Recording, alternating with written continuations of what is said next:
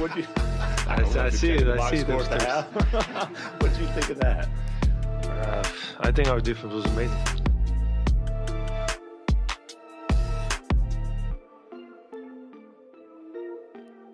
Okay, welcome back to Bounce of the Ball. Uh, if you're listening to us on Spotify, please give us a five star review. Remember to follow us and share us on the socials.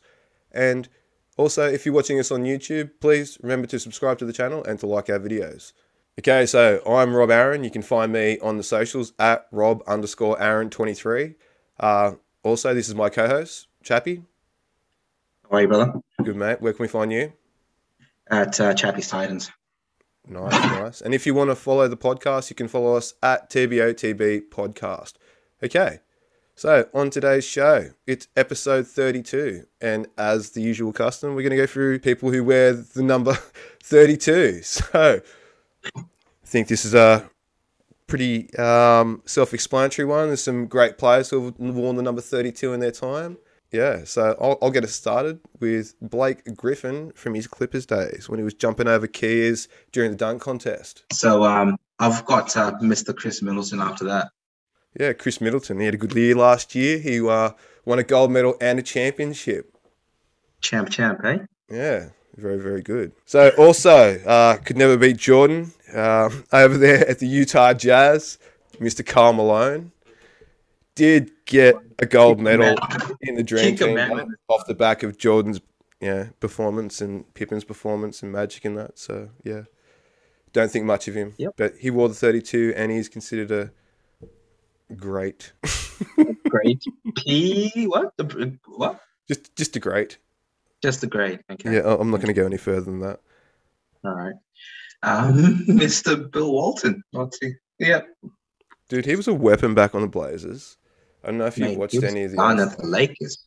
Dude, he was also fairly instrumental with uh, the Celtics, your favorite team to hate. Yeah, Um, love him. Love the Celtics. okay, next number thirty-two, the one, the only, Mr. Shaq, Shaq Attack, back of the Diz. Do you remember the Shaq Attack ads where he used to rip down the backboard and Who can forget it? With the wearing rocking the hypnosis. And he used to have them like uh, his shoes used to be in all the shoe stores, and they were like size 22, and they were ridiculous, man. They're like twice the size of the average human foot. Normal They're insane. Yeah. Yeah, that's sick. Eh? Well, to round it all off, I suppose on my end, I've got Magic motherfucking Johnson, Oh yeah. the legend, the man, the myth. You know what? I'm actually going to say it. What a waste of the greatest porn name ever. Um, have you been watching Winning Time, my friend? Because that's basically what Magic Johnson is in that show, as well as a baller. Okay, he, he's balling out in multiple ways. I'll tell you that. it's a euphemism for other things. I, I maintain it. What a waste of a porn name. Dude it's a really good you'll have to check it out with me soon. I've watched all 10 episodes. You have got to catch up with me. Um, yeah we're going to do a review on that really soon. It's excellent. Okay um, and rounding it out episode 32 so 32 was my friend luke ballard. This man right here excellent dude luke william ballard. Uh, his favorite team was the newcastle knights so luckily enough, they had a win at Magic Round the other week, so we'll have be having a bit of a chat about that. But 32 was his favourite number, so we're going to be dedicating this episode to him today. So yeah, number 32. This one's for you, Luke. Okay, on the episode today we have NBA Round Two wrap up, and we're having a look at the conference finals. Um, so we're going to have a look at Luka going absolutely ape shit on the Suns. That was hilarious. Um, Yep. Yeah, that was crazy stuff. Uh, we're going to have maybe a little chat about Harden. This is going to be a bit of a laugh, actually. Um, quick little discussion. You're not going to be a fan of it. We're going to be as objective as possible.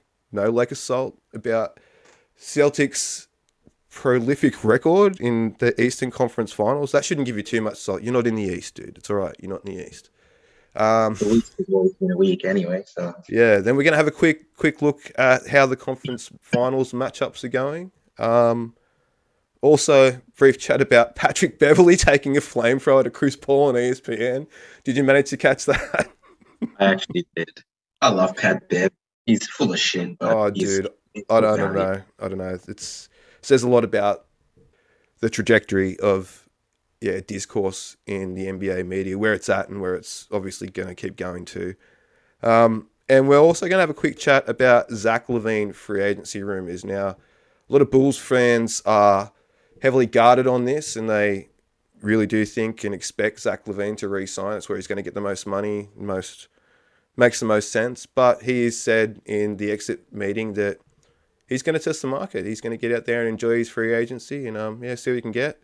All sorts of rumors have been floated around. We're going to have a bit of a chat about that because the Lakers are in there, so it's going to be good to have your perspective on it, and we can have a interesting discussion about what you think the Lakers would be willing to get up, give up for him, and yeah, I think people aren't considering the option of three and four team trade deals that could possibly go down to satisfy all parties.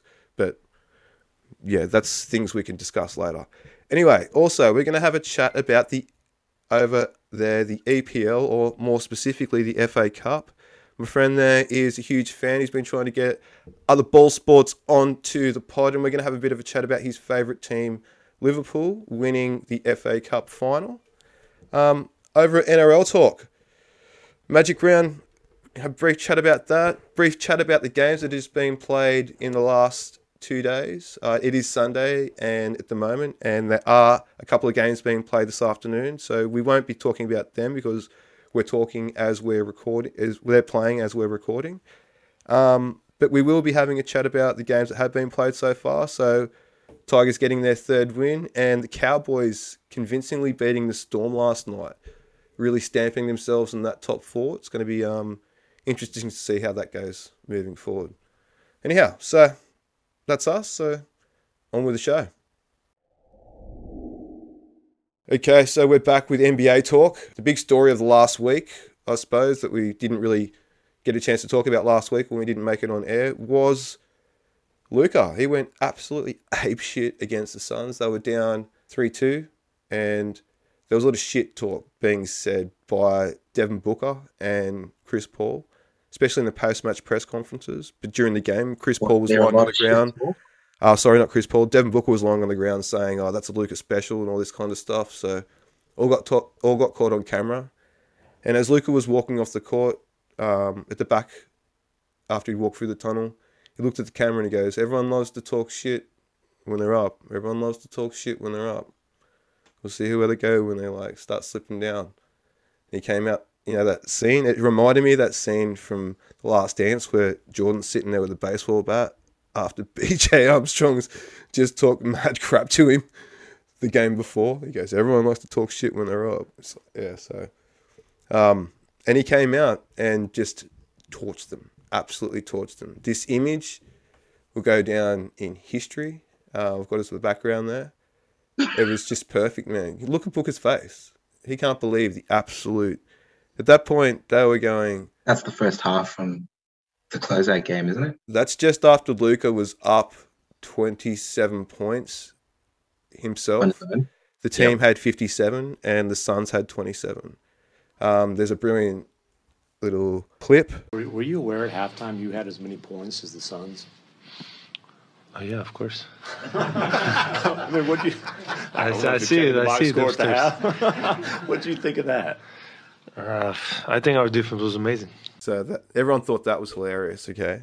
Um, but then there was a clip that I captured that was one of the most insane things I've ever seen in my life. Luka cooked Cam Johnson on this move in game seven that I've like twice in a row. So he came down casually, backed into him on the three point arc right on the elbow, did a spin move, step back, sunk a three. The most casually shot three pointer you've ever seen.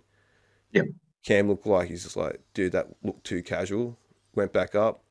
Booker took a shot. So this is heading into the end of the second half. Booker came up, took a shot. As he was taking the shot, the commentator said that he was 0 from 6 and he bricked it off the front of the uh, you know, the front of the rim. Luka came back down the floor, got the switch on to Cam Johnson again at the top of the arc. Then he bodied him, perfectly legally bodied him, sent him flying, and just stood there and sunk a dagger three going into the half to be up that 27 points, scoring the same amount of points as the opposition. It was one of the more savage games I've ever seen played. Like I've watched some replays and you know watched some games from back in the day of really good games from the '90s and things like that. But this was just this year has been strange. But what have you been catching many games? Have you seen the blowouts that have? it- It's it's either one team's winning by a massive amount or the other team's winning by a massive I mean, amount. It's solely because work's been um absolutely hectic at the moment. Um, haven't been able to watch a lot live. Yeah. So it's more watching the recaps and just following the box that uh, my uh, employees didn't hear me say that, but um, yeah, that's what it's been about. Um, didn't I ring you at one point in time and I was like, "Did you see the halftime score?" Yeah, Yeah, it's absolutely insane. makes no sense. No sense whatsoever. But, But the big um, deal was that it, it was the Suns that he was doing it to. This team had been so dominant all year, no one could beat them. And Luka's is just coming out here just like it's been two years, bro. Like it's not just been a one-off. Like the Suns have been like one of the best teams in the league for the past two years straight. and he at will dismantled them over two games. Crazy. It, it's stunning, actually stunning. It's um, it's one of the more dominant performances I've ever seen in a postseason. Just to think about his game as well, about how he's doing it. He, he's not explosive. He's not ridiculously explosive. Like he's athletic enough. Oh, he's completely athletic enough, but he's completely skilled. He's not. He's no Sean Bryant. He's no Sean. You know, so he's not going to be stop anyone. But I get what you're saying. He's not doing it using like ridiculous athleticism just to uh, power everyone. Like he's using his smarts. He's using his body. He's using his length. Like he's using everything that he's got. He's brilliant. But for me, the most ridiculous thing I saw him do was I think it was against Cam as well. Was um where he's dribbling just on the like on the shoulder and he's backing him down the pump fake he bites he takes him and that's where he bodies him when he's in the key for the layup you've seen that one as well haven't you Yeah, to me that was one of the most dominant moves i've seen on an nba court like he's what six foot nine, two hundred sixty five pounds. Like the guy is not small at all, no, no. and, but and he knows him. it, He and he knows how to use his body as well. Now you can see that. Yeah. yeah. People talk about his cardio and how he like he's actually like bulking up in the off season. He's he's putting on weight, then he can get in the gym and like be fit enough to be big enough for the finals. That's what I think his plan is, in my opinion, because he's always been a smaller kind of player, being a younger player, and he's just filling out now. His old man was a pretty big player. He was a power is it forward. that is it that he's always been a smaller player or is he growing into a man's body Yeah, that's what it is. Because he's still very Like- young. yeah there's a difference in men's bodies and physiques from when you're 16 when How he started professionally. How old What, is Luka? 20, what 22 23 ish isn't he Luka Doncic. he's 23 born in 1999 Oh my god, do you see what i mean like he's growing into his he's growing into his body he's twenty three. Hmm. When was he drafted? Four years ago when he was nineteen. he's Wow. six foot seven Twenty three years of age. It's insane. yeah and he's six foot seven Imagine His career started in 2015. He was drafted in 2018. He was the third pick in the first round. DeAndre Ayton was taken first by the Suns. Ah, choices hey He was drafted by the Hawks though and swapped for. a certain Trae Young. Great you reckon got the best deal, man? I know who I think got the best deal. Oh man, it has to be Atlanta. Yeah, for sure. Yeah, Hundred percent. Okay, so that's the story of Luka and his postseason so far. He's had a hit a bit of a rough patch. We'll have a chat about that in a second. But um, just quickly, what do you think of Harden choking again postseason? Just usual. I just think he's that's he that's him as a player. It's James Harden. James Harden is. That's He- James Harden. Yeah, he's not the player. I think what you see out of James Harden in the season, regular season, is peak Harden, and there isn't another level he can take it to in postseason. And people work him out for postseason, and he's got nowhere to go. And that's kind of like the difference between the, the good ones and the great ones, I suppose, isn't it? You see, it's frustrating because everyone tars younger players with that brush that yeah, they look good right now, but wait until it's the postseason and everyone locks in. But how many years does Harden have to choke for people to realize that he's in the same boat as everyone else in the league. What he does is weird, but it's it's not like he chokes. It's just he doesn't try. I suppose that he's choking to a sense, but it's weird. It's it's like a guarding of his ego. If he doesn't try and he fails, it's better than trying and failing. Because if he tried, in his mind, he could have won. Some people actually think like that, bro.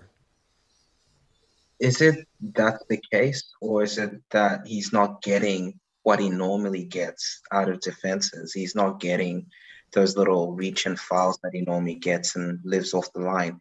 Remember a few years ago, he was yeah. scoring, he was shooting 20 odd free throws a game. Yeah, it's it's a lot because he's not getting his calls. So all of a sudden, defenses have different structures that are set out to slow you down, and he just can't do it. He, I, I don't know. But he and took hardly any shots the other day. They pushed Doc Rivers. Doc Rivers narrowly avoided uh, making the same mistake he did last year uh, by yeah being asked about James Harden. It's like, could you win a championship with James Harden? He's just like, oh, no.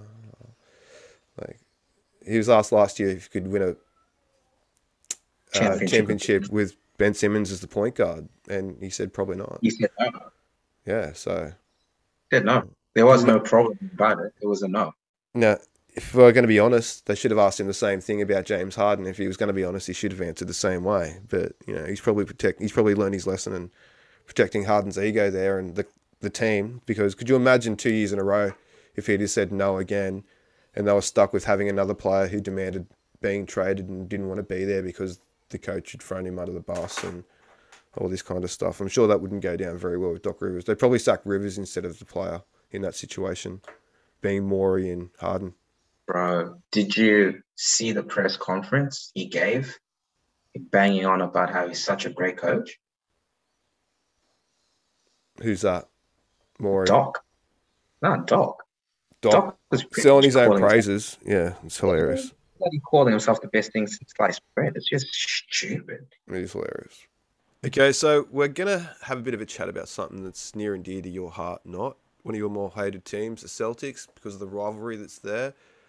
There's an interesting stat that popped up through the week that I noticed that just blew my mind. Actually, the Celtics beat the Bucks, and they've competed in exactly, if you date back prior to the merger, exactly half of all Eastern Conference Finals played. Now, that's mind-boggling.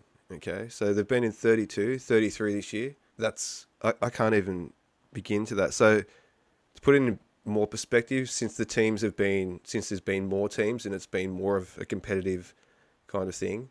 So it was 50% total. It's 40% since the merger in 1971, I believe. So that's that's just insane. Yeah. To me, it just to me, it just shows that they're absolute chokers, mate. okay.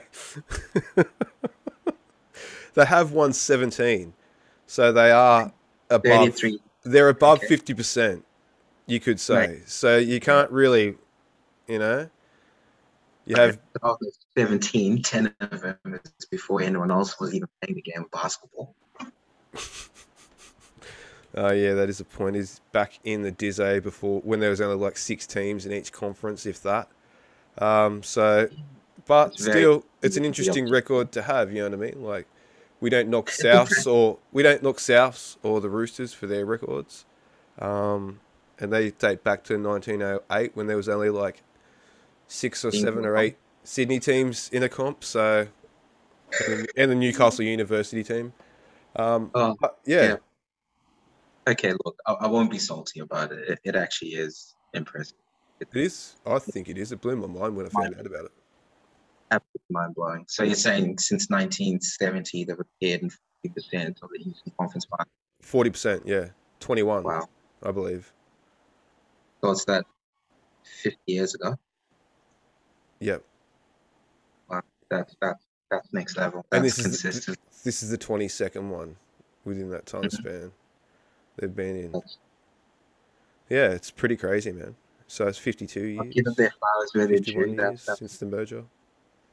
Yeah, you got to give them their flowers there. I'm, I'm, glad you were able to be objective and, and not sprinkle too much Lakers salt on that. That was pretty impressive, bro.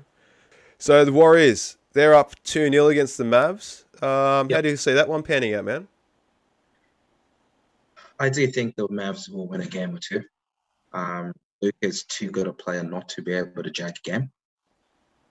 Um, I do see the Warriors winning it. I did say that when we had a conversation last week after they beat the Suns. I did say I see the Warriors taking it, but um, it's not gonna. It's it might be a gentleman's sweep. Let's say. Yeah. So, you, so you're saying four, four to one, five games? Yeah. Four one, four one at best, four two. You know. Yeah. Um, I don't know. I'm I'm gonna I'm gonna reserve my judgment for a couple more games into the series. It's I know too well after watching Luka for so many years now not to count him out. He's That's what I mean. He, I think he will jag a couple games. Like I Yeah. honestly. But it's like he accumulates data over the, the time frame. He, he it's interesting. Um, he's like a boxer that's not explosive, but more like they'll The wear you down over hard. over twelve. Yeah, they're not explosive. They're not going to come out and knock you out like Deontay Wilder, but they will make your life hell round after Yeah. round, like Tyson Fury. So He's just gonna hit you hard and hard and Yeah. hard and just keep going. Yeah. And that's how he looks at seven game series. That's how I've seen him look at him for the entirety of, career, of his career. He knows that you don't have to go out and, you know. But the thing is, he's dealing with the Warriors. And the Warriors are probably one of the only teams in the competition that can keep that frenetic pace.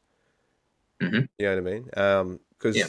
yeah, the, it's interesting that most teams don't want to be in the grind with the Mavs. So what they try to do is blow them off the court. And yeah, it was interesting to see. Curry did fight back the other day. The Mavs did maintain the lead through the majority of the game. Luka put up 42 points. So it's not like he didn't have a real good crack at them. Um, they It's were hitting a lot of their open shots, his role plays in the first half, but they didn't continue to do so in the second half. And the Warriors, obviously, they're not really what I role was players. They're all to you then sharpshooters. It's completely different playing against probably the best shooter ever to play the game. Yeah, well, it's not just that. You got Clay, Jordan Poole Exactly. shooting well You've as got- well. Two of the best shooters ever to play the game. It's Yeah. a bit different coming up against that. And then Draymond Um, was sinking threes as well. Well, well, if he was hitting his three, he's got no chance, really, do? So yeah, well, he sunk one that I did see that was a pretty major one at the point of the game that it happened. So Yeah. yeah, that was enough, mate. You know what I mean? Like just the fact that he Like- did that. So That's the person you want taking that shot. yeah, exactly. That's why they had him left open, and he took the shot and he made it. So he capitalized on it. So Yeah. yeah, they're they're up two 0 I'm reserving judgment, but I'm not ready to count Luka out. I still think that he's a chance. Um, he's my smoky to make it to the finals against Jimmy Butler, but that's looking a bit diabolical at the moment. Um, so we'll head over there. We'll talk about the Heat and the Celtics. So the Heat are have just edged forward with a two-one lead after the game this morning. Yep. Um, They were, And look, that's the first game that wasn't a major blowout.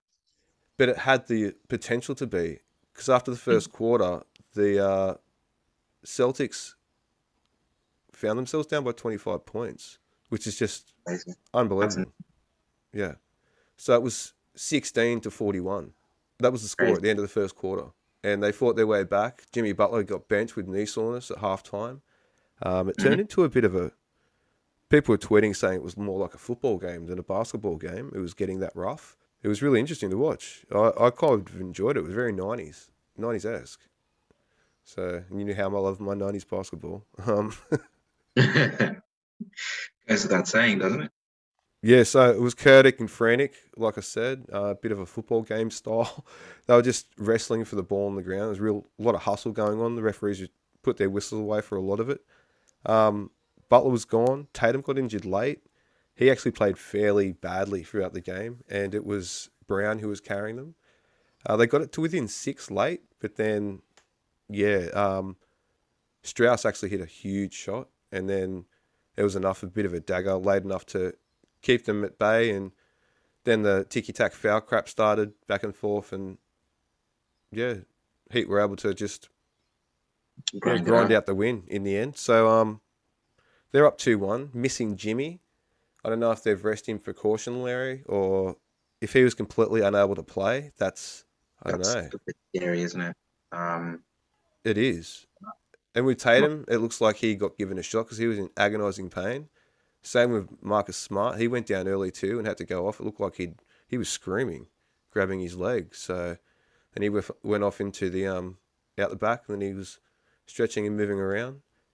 They've got some pretty magical needles That's out there, never, or uh, just the shots, bro. But you know what it's like. That's never a good sign. No, um, what's all. the turnaround to the next day, to the next game? One day. That's what it's been. This is what other people were mentioning on Twitter as well. The fact that the um, the conference finals have a shorter turnaround than what the second and first round did. Yeah, but that's a bit different where you're waiting on so many teams to play their games. You I understand that. And the other the other element of it too is the further you get through the competition, the more intensity it grows. Like the games aren't just more intense, it's the turnaround that's more intense. So you've got less recovery time as well. So this is where stamina kicks in and the best trained teams prevail in that sense. You know so it's it's all part of it. It's mental as well, bro. Like how do you recover from a blowout in a day? Well, you kind of have to, and this is why there is blowouts because there's only days between them. Like you're playing, like a team could literally just like go, "Yeah, this game's gone. We'll come yeah. back tomorrow," and they'll make they're making these decisions so early in the game. Like I'm talking second and third quarters, not like halfway through the fourth. It's like, oh, quick, rest them. We'll save their legs for the back end of the game and make sure we don't get any injuries. They're like making these decisions so early, and it's but you sit there weird to watch bring up the Suns again, where you scored as many points as one player on the opposition team, like you know you're not getting that back. You know what I mean? So, yeah. and if you do, you're playing under your skin. Yeah, completely out of your skin to do so. Yeah. Well, I can understand it, but it's a tough call to make, as he said. Like second and third quarter, saying, "Yeah, the game's gone." Yeah, it's weird. It's weird. But besides that, anyway, talking about the Suns, uh, so Chris Paul has once again failed again, and um, yeah, it's seven times now that he's lost a series that he's been up two 0 in. I believe the stat was, or a seventh game series, game or a seven a seven game. It might have been game seven. Seventeen times he's lost. Wow. Being up two 0 in a series, and it was, I think that was the stat, and definitely there was seven times that he's lost game sevens. Seven times, sorry. Okay. Is he just cursed? Is he? It feels like it. So seven times he's lost game sevens. Yeah. That's insane. Wow. He's just cursed. And and because this ESPN decided that they'd get Pat Beverley of all people on to go on a Chris Paul hate tour, and that was just it's been entertaining for some people, but to me it kind of bothers me. Um, basketball players don't necessarily always make the best analysts, and this idea that they do because they played the game and other people who haven't played the game don't understand. You aren't in the locker room, but at the same time, they've got access to grind and they're not objective in their analysis. You just have a look at Paul Pierce and like, and especially Paul this Pierce stuff that like absolutely oh. hating on anyone who calls another player in his generation a better player than it. Exactly. Um, it's ridiculous. Yeah. Like, like there was an axe to grind by these players. They're, they're not giving objective analysis. And what Pat Beverley delivered the other day was like the evolution of it. It's what we're at now. It's like it's this is so transparent that it's not even an analysis anymore. This is just a petty bitch session about players I don't like. He went AWOL about Chris Rock. Uh, sorry, about Chris Paul, man. That was insane, hey? I was gonna say, what the hell did Chris Rock do this time? But dude, I'll tell you what it was. You know why I said Chris Rock? Because he went at him like Will Smith went at Chris Rock and slapped him with some shit, bro. I'm telling you. but you know what though, um, Chris Paul has a reputation as being a nice guy around the league, uh, and apparently from the things that I've seen and heard, it's because he does like those insurance ads where he's this real helpful, nice guy on the ads and well, that's just permeated to um. That's what image. Beverley said. He gets a free pass because that he's the basically the players rep, players union rep or something like that. He does yeah. the State Farm ads. He's, you know, he's eloquent in his speech. He he knows how yeah. to like, you know, schmooze people. So that's why he gets this kind of free call from the refs and things to that effect. Well, that's what Yep. you know. Um, Pat Beverley says anyway. Pat Beverley thinks he's not treated well, and some of the things he said, but man, like it's just like that he played in Sun Camp and he's like couldn't guard me. I cooked him. Things like that. Like, wh- what's that got to do with anything, man? That's not an objective analysis. That's you just bragging about yourself, and that's the level it's gotten to, and that's the level it's going to go to. And like, people are saying it's great, and I'm like, I'm not really enjoying this at all. You know what the the way how do I say this not sound the way they carried on in the series that they won, Yeah, they kind of had it coming. That's their comeuppance. I know what you're talking about. Who are you talking pardon? about? Are you talking about Pat Bev and No, I'm talking about Chris Paul and the Suns. Um, they haven't exactly been the greatest sports in this final series. no, they haven't. Their arrogance brought them undone. They actually thought they were unbeatable, and the championship was theirs. They were, they were too busy looking to the east to see who they were going to play against instead of thinking about who they were actually had to get through to get there in the first place. So that's what I mean. I just sit there and think, you know what, you have it coming. You can't. Yeah, That's what it seemed like to me. So, They played with that level of arrogance that they weren't focused on the actual. They just Mhm. thought each game was a breeze. To me, I kind of liken it to the way they were taking the piss out of um, Westbrook when he was missing and breaking left, right, and center, and they were ducking and diving from his air balls and stuff. The way, You- yeah, the Timberwolves did that. Yeah. So you know what? You put it out there, you have to be able to take it. And these guys were hanging shit. So you know All the signs were there early, but with that first series, um, in the round one when they played against the Pelicans and got stretched, like there was no Yeah. right. The Look, I was thinking- doing that, I was thinking Bi was just balling out of control, and he was.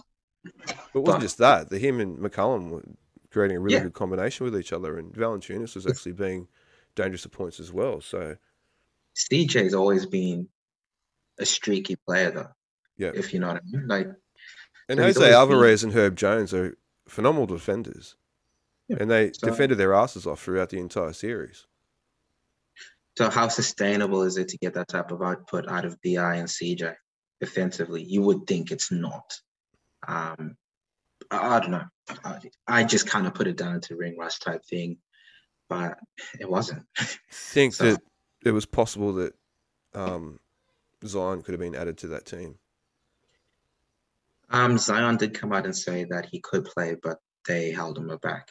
Yeah, of course. He didn't play the entire season, but um, yeah, it's going to be interesting. I think they've done enough to convince him. that game seven. I think they've done enough to convince him to want to stay there at the moment. But um, yeah, I don't think Zion has much of a choice, does he? not he's really. He, he's trying to put the pressure on. It feels like, but um, yeah, like I said, I think he's, they've done enough to convince him at the moment. He seemed fairly happy with the team postseason. So, and I think that he thinks that if he was on that team, they'd win a chip this year. Of course, he's going to think that. Yeah, but like le- like legitimately, do you know what I mean? Like th- it'd be easy in previous years to go, oh, you know, I may be kidding myself thinking that. But if he was on that team, they would have made. I've got, I've, I've got, made a I've got my thoughts. I've got my thoughts on Zion.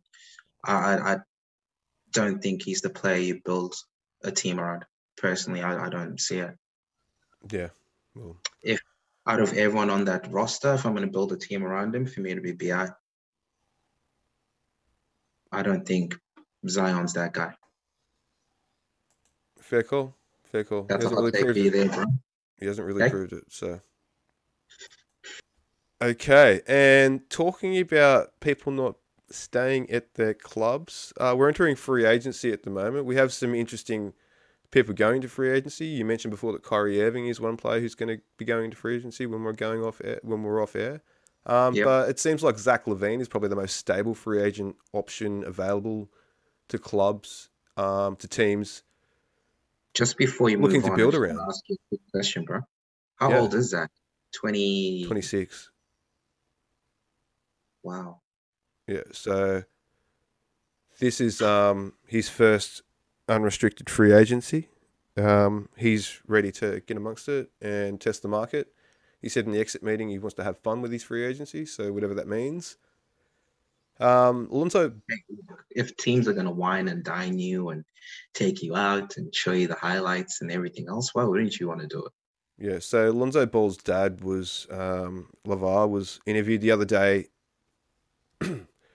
by a prominent um, Chicago journalist, and he made some statements about Lonzo's knee recovery. He wasn't too happy with the way that they were handling it, things to that effect.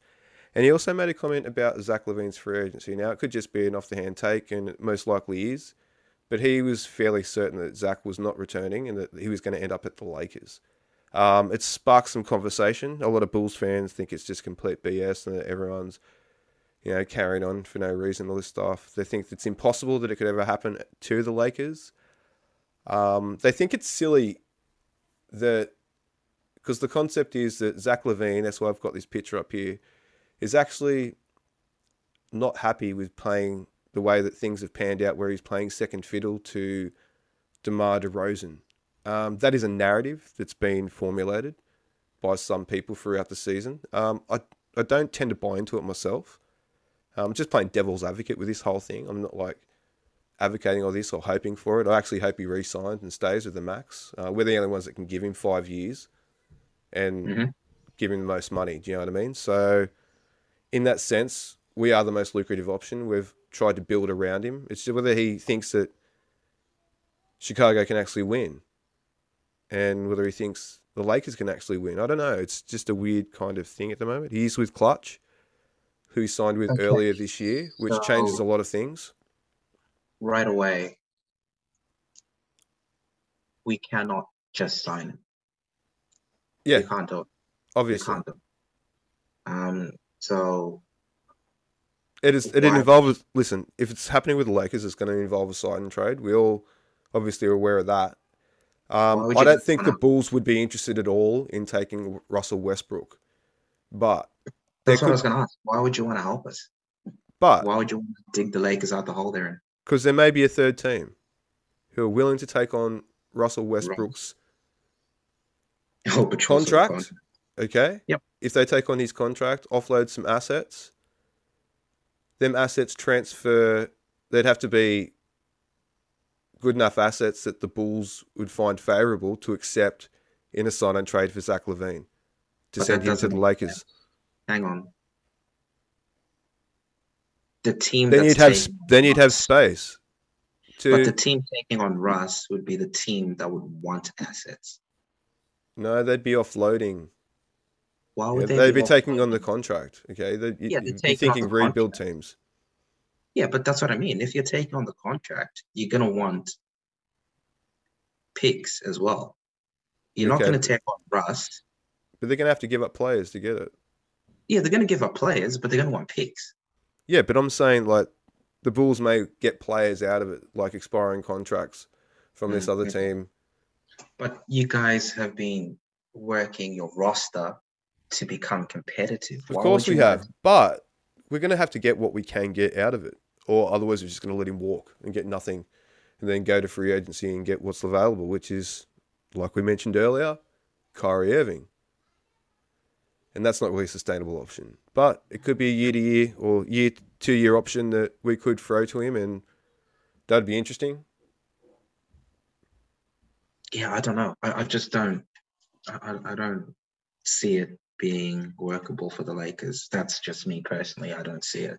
Maybe I'm just being pessimistic so I don't get heartbroken again. But so um, other clubs that have been appeared to have been interested or actually have the cap space to take on a Zach LaVine contract, uh, the front runners would be the Blazers. Why would you want to go there? Interesting point. That's what I think. If he's a win now kind of player, do you want to be part of a rebuild? But you will be going to play with Dame Lillard. Um, interesting choice.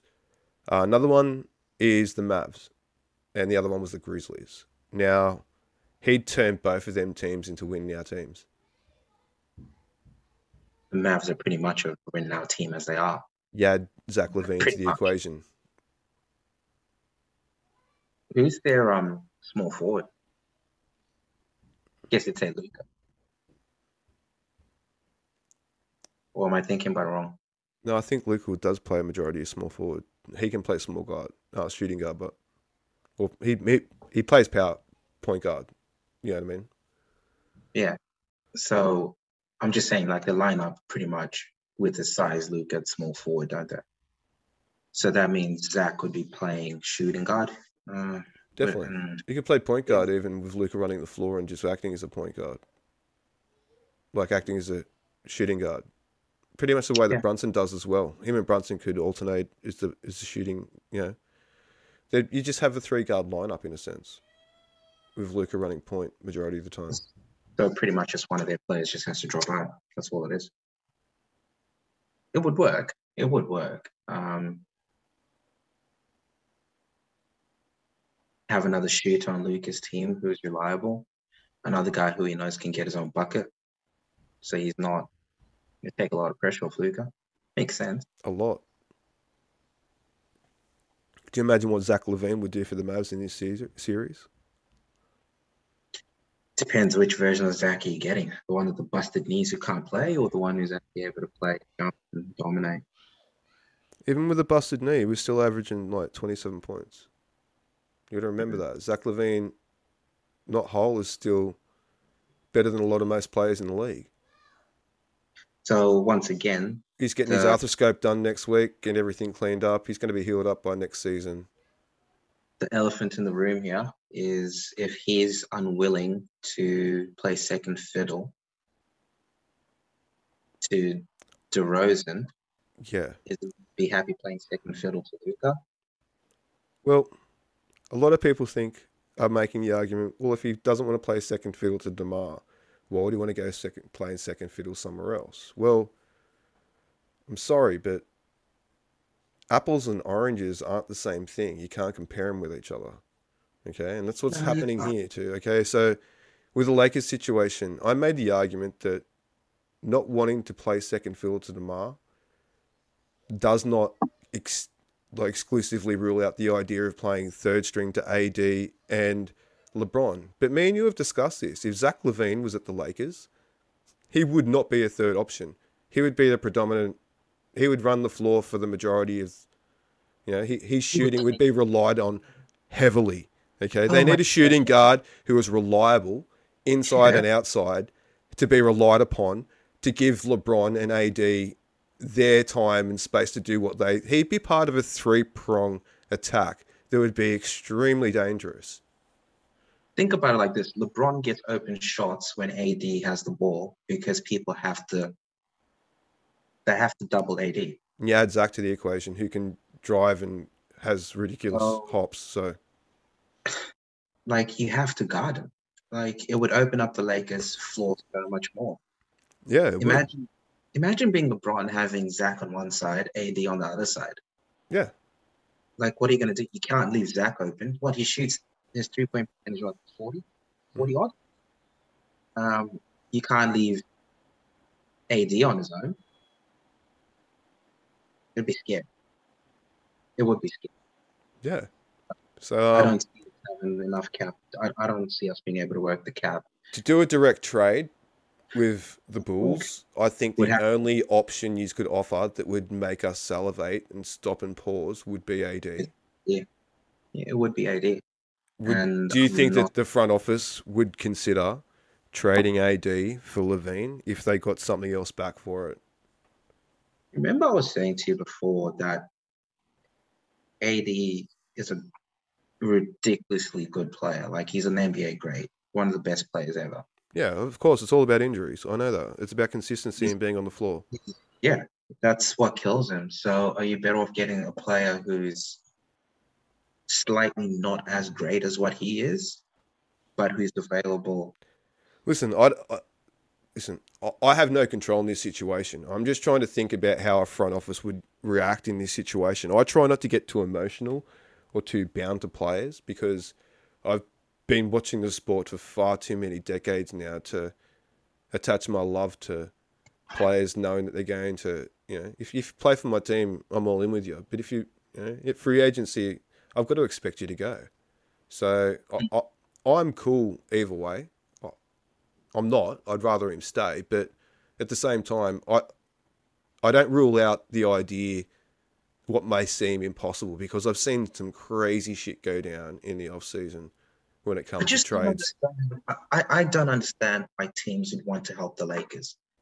Like, Neither do I. But Lakers aren't necessarily like the main thing in this equation. Like, I don't understand why he'd go to the Blazers. I don't understand why he wouldn't sign with the Bulls. The whole thing's a bit weird. I understand what he's trying to do. He's trying to, I suppose, drive up be, his value as much as possible to get the biggest bag as possible. But I don't know how how much money do you want to give a dude who's got a knee injury that appears to be a long term thing? Fuck, I don't know. It's hard. Like the whole hard. thing's You don't. You don't want to end up in a situation where you've got. Okay, look, he's not as good a player as Kawhi, right? You don't want to end up in that type of situation where you've got a max player who doesn't play at all. And not by your choice, and not because he's just slightly injured, but because he's he's just he, he's, he just can't play. He's injured. Yeah. And that's the issue of Kawhi. Like, anyhow. So that's enough of the NBA. We'll wrap that up. Um, yeah. See how it all pans out over the next couple of days. So the Mavs are taking on uh, the Warriors again tomorrow. They've gone back to Dallas. Let's see if they can get a game back. It's all going to depend on how they look tomorrow, I suppose, and um, whether they can, and whether the Warriors can, can maintain this consistent form that they're actually playing with at the moment. So um, yeah. Okay, so a bit of a change from usual program. We're going to have a look at my friends here's uh, Second Love, uh, the EPL. We're going to head over to yes, love, oh the first love. There you go. So, and we're going to talk about his beloved Liverpool cleaning up Chelsea in the FA Cup final the other day. Um, I didn't manage to catch the game, so do you want to give me a bit of a breakdown, mate? Um, the proverbial uh, game of two halves, in my opinion. Um, we were just all over him in the first half, man. Um, just did not get to bounce the ball at all. Um, Nice pun. hey, bro, you got to put it out there. Um, you know, ball breaking between two players, just yeah, all over him. Just could not get the ball back in the net. Um, at that point, I'm sitting there stressing out watching this game because, as you know, whenever you watch a sport, if a team doesn't convert their chances, normally the other team managed to come back and just that one chance win the game, done and dusted. Yeah. Um, for us, thankfully, you know, it didn't end up like that. Um, So you, so you saw what you're saying. You saw the tide shifting, and you thought it was gone at one point. That had shifted on you Oh, entirely. 100%. Yeah. 100%. In that second half, Chelsea were just were pretty bloody good actually, Yeah. and probably should have scored a couple goals if I'm going to be honest. Um, That is the one factor of football that I do appreciate and enjoy watching in the game. How you can tell when, like, it is a game of tides ebbing and flowing. yeah. Yeah. It's impossible to be in complete control in a football game all the way through. You're going to have times where you're on the back foot, and that's just the way the game goes. It's a strange sport. Yeah. Um, but yeah, um, as I said, managed to jag out a win on penalties, which is never the greatest way to do it. But um, yeah, I was bloody stoked, mate. Um, it's been a very rough ride being a Liverpool fan. Um, last four or five years have been just simply amazing, man. So it's been a good ride.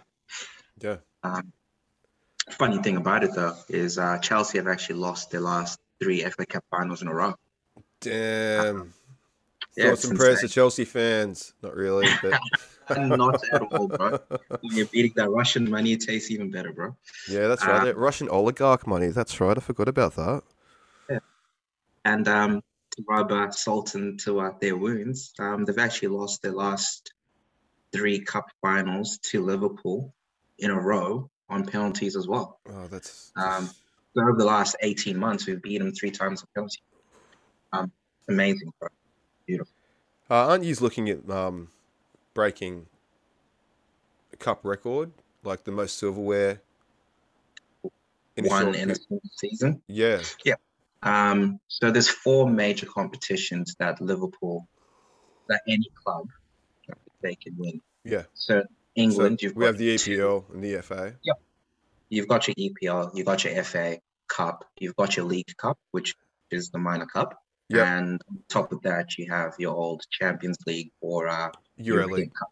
Yeah, yeah. So um, yeah, Liverpool's actually the first English team that's um, on course to win all four major competitions in a single season. Okay, how many have they got at the moment? At the moment, we've got two of them. We've got the FA Cup and we have the League Cup. Okay, um, so we have the EPL Championship Trophy coming up. When's the last game? It's this weekend, isn't it? It's tonight. Tonight. There you go. Yeah, last, last game of the season's tonight, bro. So is um, Liverpool um, playing tonight? Yeah, all the teams play tonight at the same time. okay, what time are Liverpool playing? I might tune in and watch that one. It's at uh, 1.45 in the morning, I believe it is. 1.45, okay. See, we get the NBA in the morning, early in the morning, and we get the EPL late at night. See, this, this yeah. is a rough yo-yo thing. I, am going to feel like I'm on drugs uh, all the time, watching this sport, getting up early and getting up late, uh, staying up late to do it.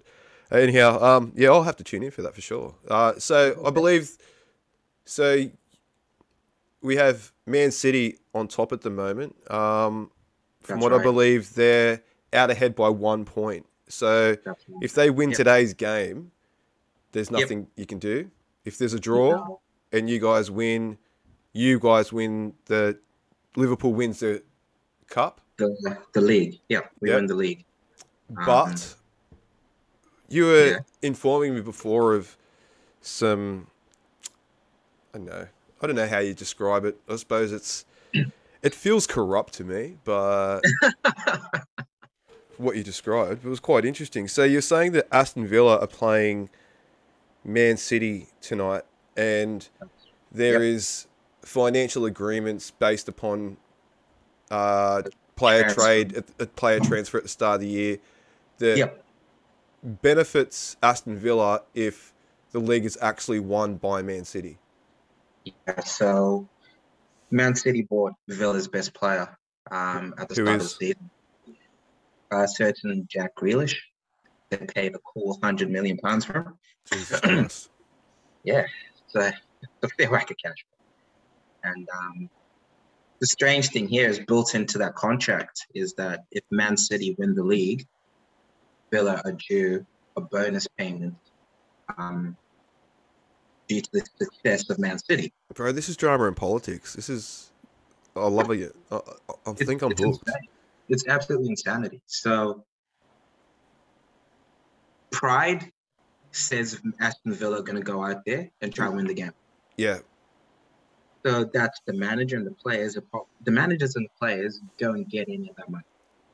They'd have to appear like they're not tanking. I, I, I could imagine that there'd be some form of would there be any kind of like there's kick kickback from yeah, like the rule within the rule of the game that was like. Yeah, I, like I can imagine it's not an Englishman's way to throw a game. No, it's not. But if your board comes out and says, uh, we think. You don't have to actively throw a game to throw a game, but. Like, we no, all see how tanking gets occurred in the NBA. You just bench players that are capable of beating the other team and play players players but that's, possibly that's the aren't. The league rules state that there is that whole. Do they have, have to play their best players? It's the general agreement, but at the same time, you can argue that sports science is saying this guy's gassed and can't play. What do you say about that? Yeah. So I yeah, suppose any team doctor could sign off on any kind of ailment these days, and that's exactly right. It's an interesting. I, I just can't believe that they've been in a position at the end of the year knowing. Did they know that was the draw already available when this agreement was made? Do you know? I suppose that'd be yeah, hard for you to know. The um, I don't really know when Jack Grealish transferred over to. It's just City, insane. The draw comes out early. You know so, what I mean? Like there is a financial benefit to where you finish on the in the league, obviously, but 100%. I'm imagining that the financial benefit for the transfer deal would be greater than where they'd finish. I would say that it probably is, yeah. So they might get five million bucks. So they're oh, kind of incentivized to put the least possible competitive team on, on the pitch tonight. Financially, see, that's where that's where I'm coming from. As a player in your contract, you would have performance. Um, your contract to be performance based. So the better you do as a player and the higher your club finish, it's incentivized that you would then get bonuses at the end of the year. Did you see Spencer? Sorry, just just a tangent about bonuses. Did you see that Spencer Dinwiddie's bonus at the Mavs if they win the championship is one dollar? You're kidding. That's how much he didn't think that was a possibility, and here they are on the verge of making the finals. That's hilarious. But um, that's ridiculous. I know. But yeah, as I said, as a player, you're incentivized to do the best you can because it helps you financially. Yeah. But as a club, you then thinking next season, if your club gets more money from a player sale, technically they can invest that in a player next year who can help you finish even higher. So what do you go for? And does Do that money go- have to be? That money can also be like diverted into like facility and resource infrastructure as well. Hey, like That's right. They can do anything with it. they can turn themselves into like a, a more attractive club for signing other agents, like other free agents in future, if That's or, right. or players in Uh, future if they can Im- improve their facilities. That's that's exactly right. But here's a twist that I didn't actually tell you. Liverpool play Wolverhampton Wanderers tonight in their final game of the season. Yeah, Okay. are they on the verge of relegation or? No, they're not this safe. They're like mid-table. Um, so two years ago, Liverpool signed a player from Wolves. His name's Diogo Jota. Yeah. Right. Guess what? Liverpool put into that contract as well. If Liverpool win the league, Liverpool have to pay Wolves an extra bonus payment as well. Okay, so you've got Aston Villa and Wolves both incentivized to be beaten by That's the teams they're playing tonight, and That's exactly right. Liverpool requires Aston Villa to give a fuck. pretty much. like Wolves don't give a fuck right now. Like oh, the, They don't- yeah, they don't care. They can whatever happens happens. For them, it doesn't matter. they're not moving where they are. But to add more spice into the mix, the current Aston Villa manager is a certain Steven Gerrard, an absolute god amongst Liverpool fans. Like an absolute legend. So he'll be Carried that team. so he, yeah, as a coach and a, and a player, former player of Liverpool, and his heart belonging to Liverpool, he would probably want, and knowing Liverpool. how everything would be going, he'd be into his boys to try and get them up to help Liverpool win. That's right. And um, two other Aston Villa players are actually former players. Um, one of them, Philippe Coutinho, was probably Liverpool player when Gerrard left. But do they care? What do, do people care like that o- over there? Because I know over here, once you go, you go, and you, you, your new home's your new home. But like, there's there's a lot of sentimental attachment with clubs over there, isn't there? There is, but don't forget, eh, once you leave and you retire, you have your club legend games. They get you in. You can become a club ambassador and still earn money through the club. So, and if you are sweet with club big Liverpool, your social media numbers don't plummet after you retire, and you have that other financial um, Yeah. aspect. And then you can take that side into being media or anything to that effect as well. So you have that added extra bonus that keeps on continuing your career. Yeah. So once Yeah. you get to one of the top teams in the world, you're set for life. Yeah. Your Okay. So it's going to be interesting to see how that all pans out. Good luck tonight. I'll tune in myself. Uh, we'll talk about it next week. stressing, bro. Stressing, hey, stressing, brah. Stress. Stressing. Okay. I used to play the round ball when I was a lot younger. Uh, it was my first sport that I played, first team sport before I got into rugby league and then rugby. Uh, but yeah. Although there was another round ball sport I did play growing up, a bit of b-ball. But uh, yeah, all that aside, yeah, I do love my cricket as well. Do love my cricket. Um, yeah, okay, so we'll have to tune into that. Congrats on the FA Cup win. Good luck with the rest of that silverware you're chasing. Um. Hey, mate, listen, two out of four ain't bad, three out of four ain't bad, but four out of four would be pretty friggin' amazing. So, It's never been done before. So, Yeah. Yeah. They're on the cusp of just becoming absolute legends. on the cusp of greatness. Mate, it is like that is that's exactly what it is. Like oh, it's stressful. But anyway. Look at you. Yeah. Okay. Okay, so it brings us to NRL talk. Um, yeah, a couple of things have happened since we've got we've been gone. Magic round went down. Um, the Tigers come off the back of a couple of losses, so they did lose one at Magic round. We'll get to that in a minute. But we started off Magic round with the Knights versus the Bulldogs. That was actually the cellar dweller competition, and then we had one again this weekend just gone where the Tigers played the Bulldogs, so that was kind of hilarious. We had two cellar dweller competitions in a row. Um, yeah, so the Knights actually got up, had a really good win. When Clune got across at the end, I was tweeting my um, Bay 53 mates over there, sending them some love. I'm sure they had a long, long season, seven losses in a row. I couldn't even imagine what that would be like. It was five with the Tigers, so yeah, seven in a row would be rough. But um, the actual big fallout from that game, mate, is Trent Barrett decided that he had to resign because um, the board over at Canterbury Bulldogs had decided they were going to have a meeting on the Monday to decide, decide his future, and he saw the writing on the wall and he jumped early. Trent Barrett.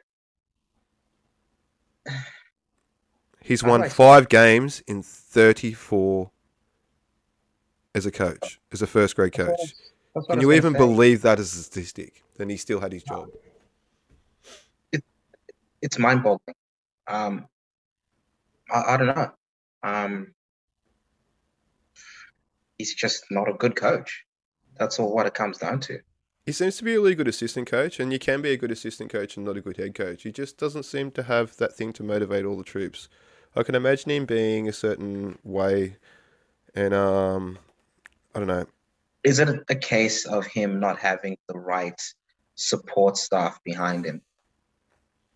like if you're an assistant coach, you're generally speaking, you're the one who's out there putting the the cones down, running the training sessions and motivating yep. the players and pumping them up through the week. And like that's your job, you know what I mean? So Yeah, strong support staff is very is essential and they're the behind the scenes people that no one seems to mention a lot or, you know, or pay any attention to. But you know, they're highly integral. If you have a look at all the coaches running around the league that are worth their grain of salt, they're former um, assistants to Bellamy and people like that. So, you know, they've done their apprenticeship under these really good head coaches and then been given the opportunity at other clubs. And it just doesn't seem that like, yeah, there's. But I can guarantee that the people they have backing them are really good, like, are brilliant coaches in their own right. Well, Bellamy's able to identify the people that work best in his system that he can get to, you know, give him what he wants out of it. Um, yep. Yeah, Sheensy actually gave him his start as as a coach, where he um, he trained the under 19s or under 20s team down at Canberra back in the day when he used to play for the team. So um, yeah, there was some funny stories about that, how he used to flog them. And Sheensy's like, oh, you should go a bit easy on them. He goes, you said I've got to get them as fit as I possibly can. He goes, okay, bro. All right, not a problem. so so he's always been like that since the very start. They reckon that's why he's like just driven that ethic into his players. Like you got to be able to run and through walls before this even this season even starts. So yeah, yeah, you can see works. that. His teams are amazingly trained. Um, um, a bit boring to watch, but they win. Hey, they're doesn't matter. They're not that boring, man. They're pretty exciting, actually. Like compare them to the Panthers, bro. Yeah. Or the Eels at times too. Like those teams are just exciting to watch. Yeah, but the thing is with the Storm, it's exciting, but they just do it so often in the game, but it becomes repetitive. Functional. Yeah, you can see it happening before it even happens. Yeah, and the opposition is just helpless. Absolutely. Yeah, they helpless. know it's coming. They know it's coming, but you just can't do anything about it. And if you do do something about it, they're smart enough to actually take advantage of whatever gap you've left in. Yeah. They're a great team, but yeah. Yeah, so that was the big news out of that. So that also actually had um, some other fallout. So Brent Naden, who was playing for the Bulldogs, he decided he wasn't going to hang around. He saw the writing on the wall too, and decided he's not going to be coached by some random. And he got out straight away and got an immediate release and went over to the Tigers. So we picked up a centre for the back end of the year. Yeah. Um, a bit iffy on him. He's all right, but he's he, he he's feels a, he feels in this. Yeah, listen, he's going to play a role. He feels a need that we have. He's got size and speed, and he's he's a uh, you know a specialist center. So yeah, what's what's and we What get him on the position is he cheap. We get him on the cheap. We get him for two hundred this year, or two twenty, and then hundred grand next year. Oh, that's dirt cheap. Yeah, so we get him for three thirty over three twenty over two seasons. I'm more than happy with that. Um, that's actually a really really good deal, and if we can pick up players like that uh, that can actually contribute to the team, then and if he doesn't, well, what have we really lost? Do you know what I mean? So, Three hundred grand.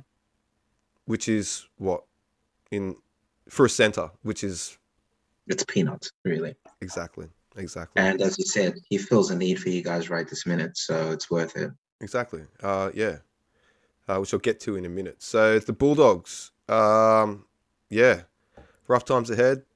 Um, we'll get to their game that they played on Friday night in a minute. Uh, but the other thing that emerged as well is the Broncos. Their re-emergence continues this year. They gave the Manly Seagulls a bit of a drubbing up there, thirty-eight nil.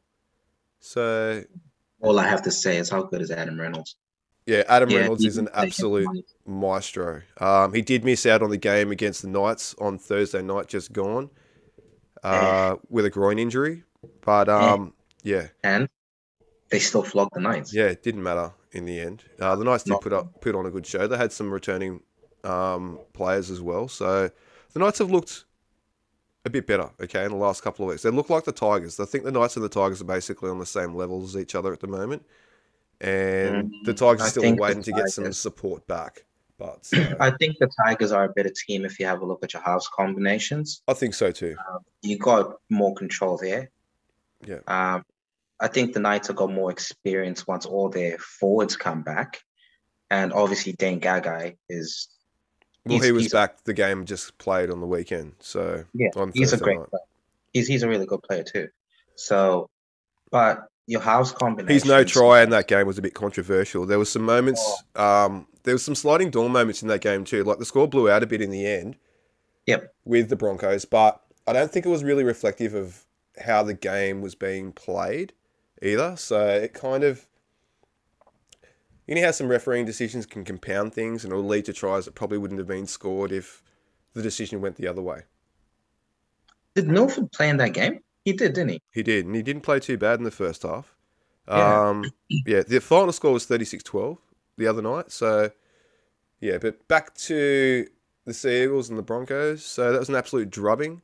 Um, yeah, like you said, Reynolds has just got the ball on a string at the moment. He's probably the buy of the year. You can't go around that. Tom Trbojevic is playing so injured, and it ended up resulting in An injury. um, an injury the other night. He's kind of limping on his knee and that, and he's also now hurt himself. He's dislocated his shoulder, they believe, uh, on Friday night in the Eels game. So where they went down to the Eels, twenty-two to twenty, also in controversial circumstances. Um, yeah, everything's happening at the moment. Um, so the Broncos, they're still kicking along and they're looking dangerous, even even without Adam Reynolds, like you said. Uh, then we had the Tigers last week. They come up against the Cowboys. Now the Cowboys, they're the hype team at the moment, and the Tigers started pretty well against them in the first half. They did just go down by two points, I believe, at the halftime break, or it might have been a bit more. There might have been an extra try. Um, but coming out of the half, it found out that the Tigers like lost their spine essentially. So they've lost a six, they lost their nine.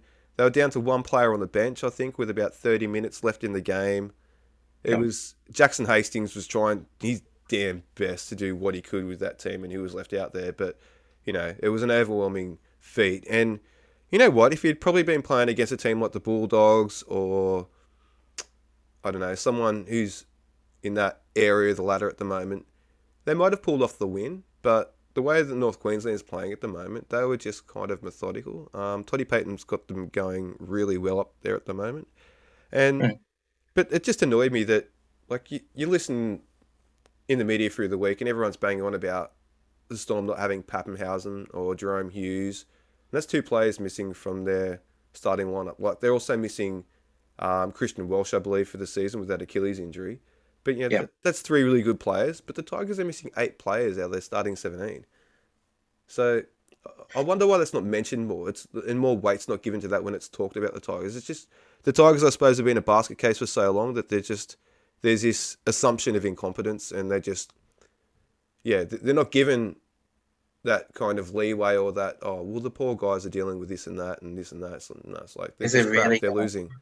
Is it gonna really get click like clicks talking about the Tigers missing players when you're in the bottom half of the table, whereas you've got a team that's near the top.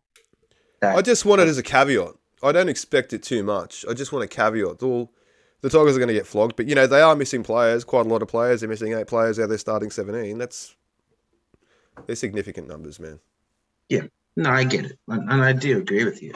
I'm just trying to say that Melbourne being one of one single team city as well, and one of the better teams in the league, when they start losing games like they did this weekend, it's easier to write a story saying, "Oh yeah, but they're struggling because they're missing this player, like this player." So think about that. The Tigers are already missing eight players. They come into this game last week against the Cowboys. They end up mm-hmm. losing the game. Sorry, I'll just quickly look at the score from the Tigers Cowboys game. 36 to 12. The Cowboys just beat the Storm last night, missing their fullback and their half. The Tigers are missing their fullback, their half, a couple of centers, Mm-hmm. Um, definitely uh, their best prop for that game and um, a back rower. Yep. And we scored more points than the Storm managed to against the Cowboys at the moment. So mm-hmm. it's I know it's football math and all that aside, but yeah, it's just what I, I, suppose it's reflective of how good the Cowboys are playing. They may have lifted because they were playing against the Storm, so it might be more reflective of that. Um, mm-hmm. And I think that probably is the case.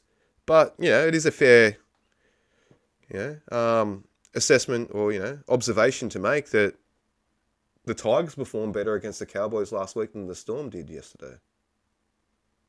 Oh, wow. As decimated as they were. Wow. Okay. That That's surprising. It really yeah. is surprising. I, I think so. Yeah, considering that the Tigers had to like play the second half and Jackson Haston had to carry the team in the second half without, you know, um, half the spine, and you could basically say three quarters of it because Stafford Tile was running around like he was playing an under 13s game. Oh, it, was, it, was, a pain in the ass. He was trying to take on everyone one on one, think he was going to like beat them, and it's like, dude, we're first graders too. The way he was trying to beat them is like you wouldn't an like you're watching a kid do it in an under 13s game. That's what was annoying me about it. Anyway, I won't give him too much grief. He was having a crack. But um, yeah.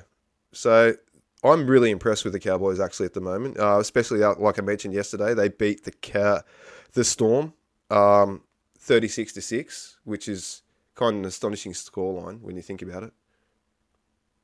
36 to 6 that's just amazing i was not expecting that just even with their injuries like were you expecting that type of scoreline? No, I wasn't. Yeah, it's just. But the Cowboys, as you said, are playing out of their skin at the moment. I wasn't expecting that type of scoreline so much that I put money on it. Tipped Melbourne. Even with the injuries? Yep, because I thought they could do enough to bounce back after they lost the previous week. I went six from eight this week. wasn't too bad. Um, I did not pick Canberra getting up this afternoon. Um, I did pick Cronulla getting up this afternoon, and obviously didn't pick the Cowboys feeding the Storm. So, I actually don't blame you for that. I would not have picked that either. Um, I would have picked a Cowboys win, but not just absolutely flogging the crap out of. Oh, it's amazing. Absolutely amazing. And honestly, the Raiders hammering the Rabbitohs, really? That's, yeah, no. The Rabbitohs have been very, very inconsistent this year, mate. Um, I don't know what's happening there. I can't see their coach actually lasting beyond the 12 months. I think he might get let go at the end of this season if he can't improve things with the roster he's got. But why do you have to give him all year? I don't understand that concept. Yeah, I know. It's. I understand last season was a decent. I just don't get it you know if it's working or not. Yeah. Yeah, so brings us to this week. Like I said, we had the Cowboys getting up and the Tigers. UBOT. Tigers talk. And the West Tigers got their third win of the year. Thank God. So we did watch that game. We can review that. We watched that on Friday night together. Um, dude, I was really impressed by the first half. Kind of Mhm. disappointed by the second half. Did you manage to catch the Warriors game the next day? Uh, no, I actually didn't. Uh, Reece Walsh committed the exact same offence Yeah. that um, was committed by Jackson Hastings. Oh, when he got binned right on Did the line. Did not get sin binned. Yeah. You see, but that's the worst thing about it. That we were watching it, and we both reckon Hastings actually got back onto the line and went sprinting off his line to make. I think he did too. I thought he was onside. Yeah, I, like I could have a bias perspective on it. You believed it was. You haven't got the bias perspective on it. So e- even that aside, I don't mind if you're going to bin him as long as you bin other people for doing the same infringement. And it just seems like it's apples and oranges at the moment with these referees. I'm getting really frustrated and annoyed with the way that, yeah, um, teams are being dealt harsh end of the stick. The Tigers did get a square up the other night, so it was that 10 minute space um, where them two tries were scored, and then Jackson Hastings just got on the field with 10 seconds before the third try was scored, and he was actually the player, if you see, trying to make the attempted tackle, and he just entered the field. So that's how Yeah. much of a goer he is. He just got back on the field, been on 10 seconds, he, and he, he's the one who made the attempted tackle to try and prevent that third try being scored. So that brought things fairly level. Um, Mhm. That was like, was that 16 to 18 at that point? I believe it was because they missed the conversion. Oh yeah, the Bulldogs kicking was atrocious. Yeah, and then um, thank God the Tigers pulled their finger out of their ass and managed to see out the win. Um, Jackson Hastings again, he's an amazing player. Um, I can't even speak enough about how much of a great buy he is, and bringing him back from the Super League is such a master, like Who's a that, um, master move. Who's that young fella who came on? Um, what's his name? Um, Nui. Is it New? I think it's The guy- New. The guy who played as the hooker. Yeah, his last name's Nu. It's his how it's spelled, so it's New. He's right, um He a really me. good young. Yes, he really impressed me as well. Uh, we were lucky to actually have him on the bench following um, the little injury where he went off with the HIA, which is seems to be a regular occurrence with that kid. Uh, I feel sorry for him, but yeah, we have Api Koroisau coming to the club next year, so we're gonna have three solid hookers. And the way I saw New playing last on Friday night, he's way more of a better option in my mind than Simpkin. I know Simpkins had more experience at first grade level, but New was just he looked first grade ready, didn't he? He did. The only caveat I'll put on that is that it's easier to look like you're a world beater when you're coming on against tired legs at the end of a game like that. Yeah, true. So that's what I was going to say about him. I just Yeah. liked his size and drive compared to Simpkin and Liddle. Mm. He, he just seems to be able to take on that line and drive, and and because he did score them two tries from dummy half, which they tend to get held up on because of their size. They are Mm. smaller players. Yeah, that's all I was going to say. That yeah, he does look like a good option, but it's just yeah, Yeah, he's still a bit green. Don't get me wrong, but he's going to look good under Api Koroisau next year. Like him and Api Koroisau um, as a combination, because I think he's big enough also to play um, as a defender role, depending on how good his defense is. So Api could come on, or Api could run the show, and then I don't know. It depends how the Tigers want to go. If they want to run Api for eighty minutes or not. So the happy plays at the moment, you would be running him 80, but he's a year older. Is Yeah, he going to have deep? Like, how many years in a row is he going to put deep into the finals? he usually does play in that two two hooker system, but doesn't he? Hmm. Yeah, so it's going to be interesting to see how that pans out. Okay, so just going to wrap up the NRL talk. Um, just talking back to that Cowboys and Tigers game where they beat them. Uh, sorry, the Cowboys and Storm game that just happened last night, where they beat them fairly convincingly. Yep. so they've cemented themselves in third place now. The Cowboys. Um, they're beating good teams, albeit a bit injured, but still good teams. Does that propel them into that top four? Well, they're in there, but does it propel them into contender talk?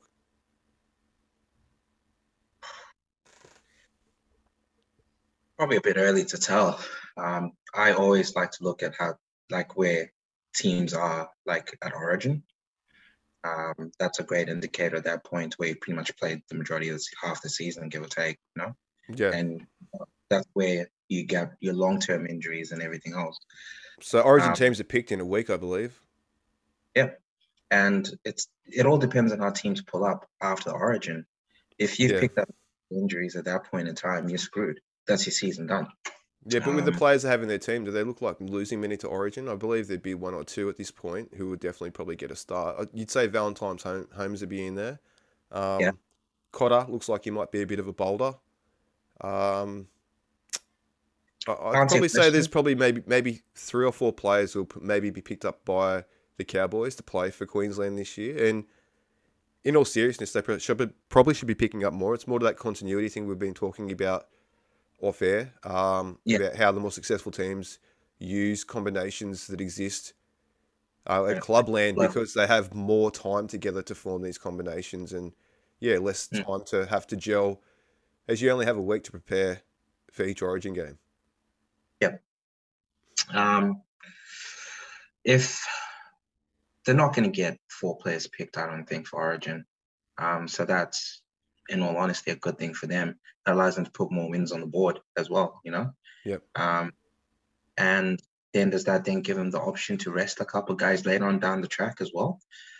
Like we all know what it's like during Origin. You're playing lesser players. Yeah, Um, you, you really don't rest players in this league until the last week of the year, and then even then, if you're vying for a top one or two spot, you won't be resting anyone.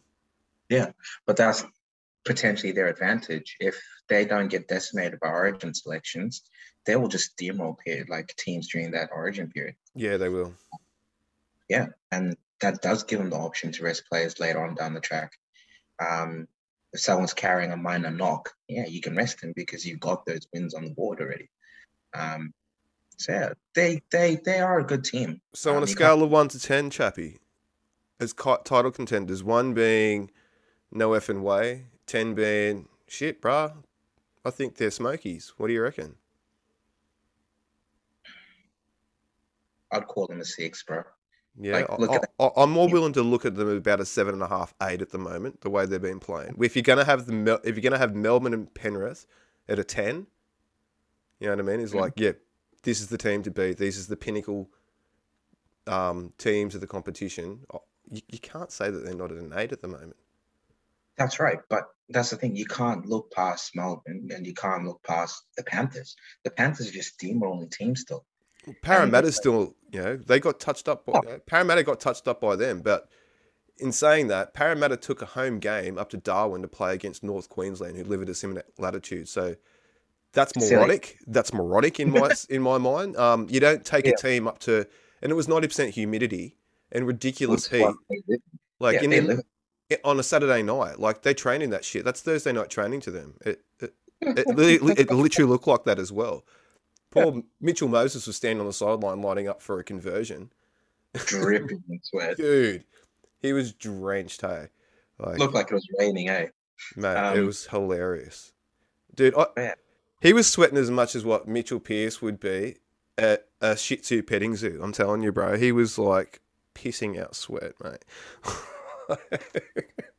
Anyhow, yeah. So I actually think they're Smokies. I think they're actually going really, really well. I, I rate Toddy Payten. Um, have big soft spot for Todd Payten, being a former West Tigers legend. So um, the Tigers have actually rejected him twice. He's wanted to coach the Tigers for years.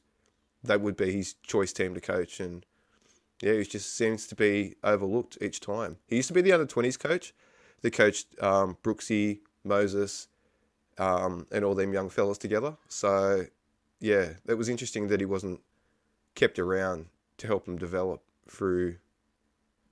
And they went with play. They went with coaches like Potter, Mick Potter, who's just been actually um, assigned the interim Bulldogs coach for the rest of the season, and oh, um.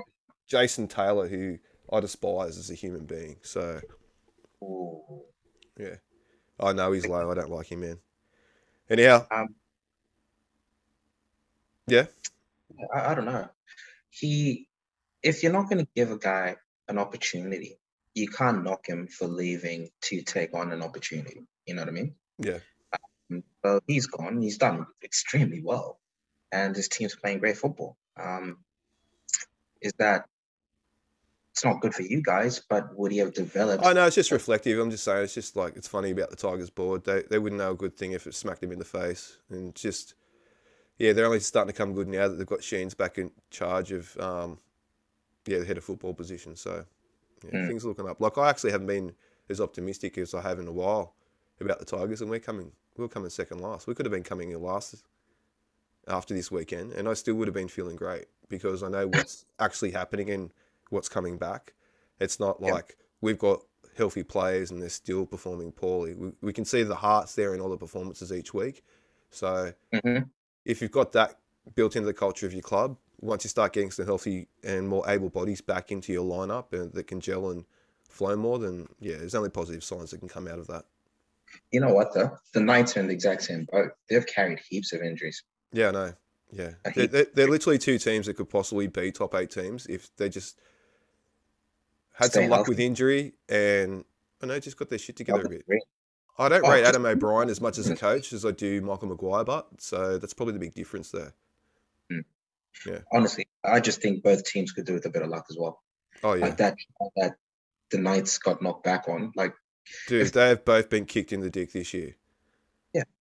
entirely. um, it is what it is though. Like you can't knock it, but yeah, it's unfortunate. Yeah, it happens every year, man. Happens every year. Someone's got to cop it. Unfortunately, it's the Tigers and the Knights.